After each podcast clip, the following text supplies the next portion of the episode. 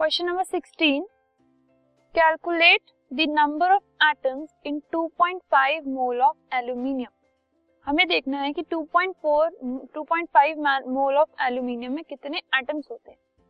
सो so, जितने atoms होते हैं किसी भी मोल में it is equal to 6.022 into 10 raise to power 23 atoms ठीक है? तो एक मोल एल्यूमिनियम में कितने हुए?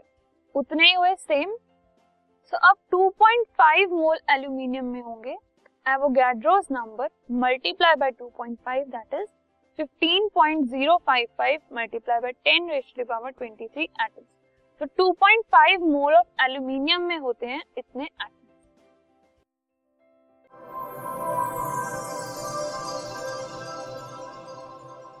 this podcast is brought you by Hubhopper Shiksha Abhiyan अगर आपको ये पॉडकास्ट पसंद आया तो प्लीज़ लाइक शेयर और सब्सक्राइब करें और वीडियो क्लासेस के लिए शिक्षा अभियान के यूट्यूब चैनल पर जाएँ।